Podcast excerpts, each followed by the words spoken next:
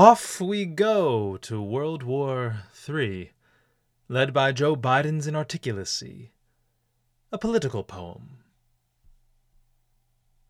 So said the man who knows not what he says. Cherish the hours, for short are the days, till you soldiers of American fame will be deployed to the heart of Ukraine. You'll see when you're there, said he to the crowd, words captured as they were uttered aloud. We'll see when we're there, the regiment asked. What is it, pray tell, with which we've been tasked? About the small room there rippled a stir. What but world war were the men to infer? An engagement grand, imminent and near, with the dread forces of cruel Vladimir. On this weighty point Joe failed to dilate. His schedule was busy, the hour was late. He left them there roiling in torrents of stress, only to deepen and worsen the mess. Of chemical weapons he then was asked, what will you do if Ukrainians are gassed? If Kyiv's air's filled with noxious pollution breathed by the mad Tsar, the fetid Putin? Quick was his answer, decisive his mind. To these attacks we'll respond fast, in kind. In kind? Surely that's not quite what you mean, strong in resolve howsoever you seem. For to do in kind is to do the same, to bludgeon another if you've been maimed, to follow the code of Hammurabi, whose law clearly states an eye for an eye.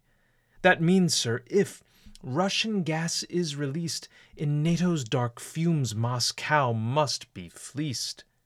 Such is the rule of Lex Talionis, the in-kind creed by which you would lead us. Alas, from bad to worse did Biden's words go, plumbing the depths of rhetorical lows, scanning this bedrock of barren babbles, thrusting us closer to dangerous battles. In fair, proud Poland, while giving a speech, he went off script and attempted to reach toward passion's high peak, a grand elevation from which he could move and stir the nation. But on his ascent he mistook a step, tumbling upward as though boarding a jet. Seizing the moment but losing the hour, he yelled, "This man cannot remain in power."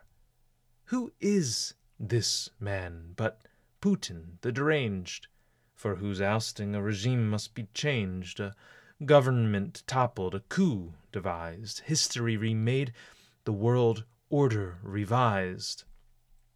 The Russian bear prodded, harried and poked, whose outburst I fear if truly provoked.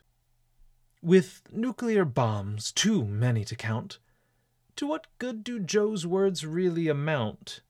Is this what Biden is prepared to do?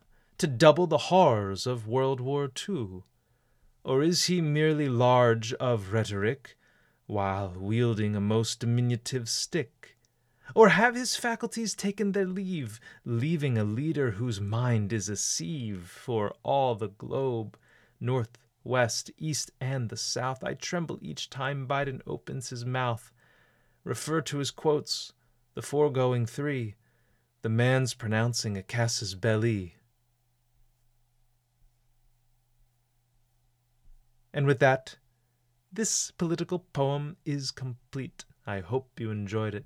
Please be sure to subscribe to this channel, leave a comment, and I will see you again.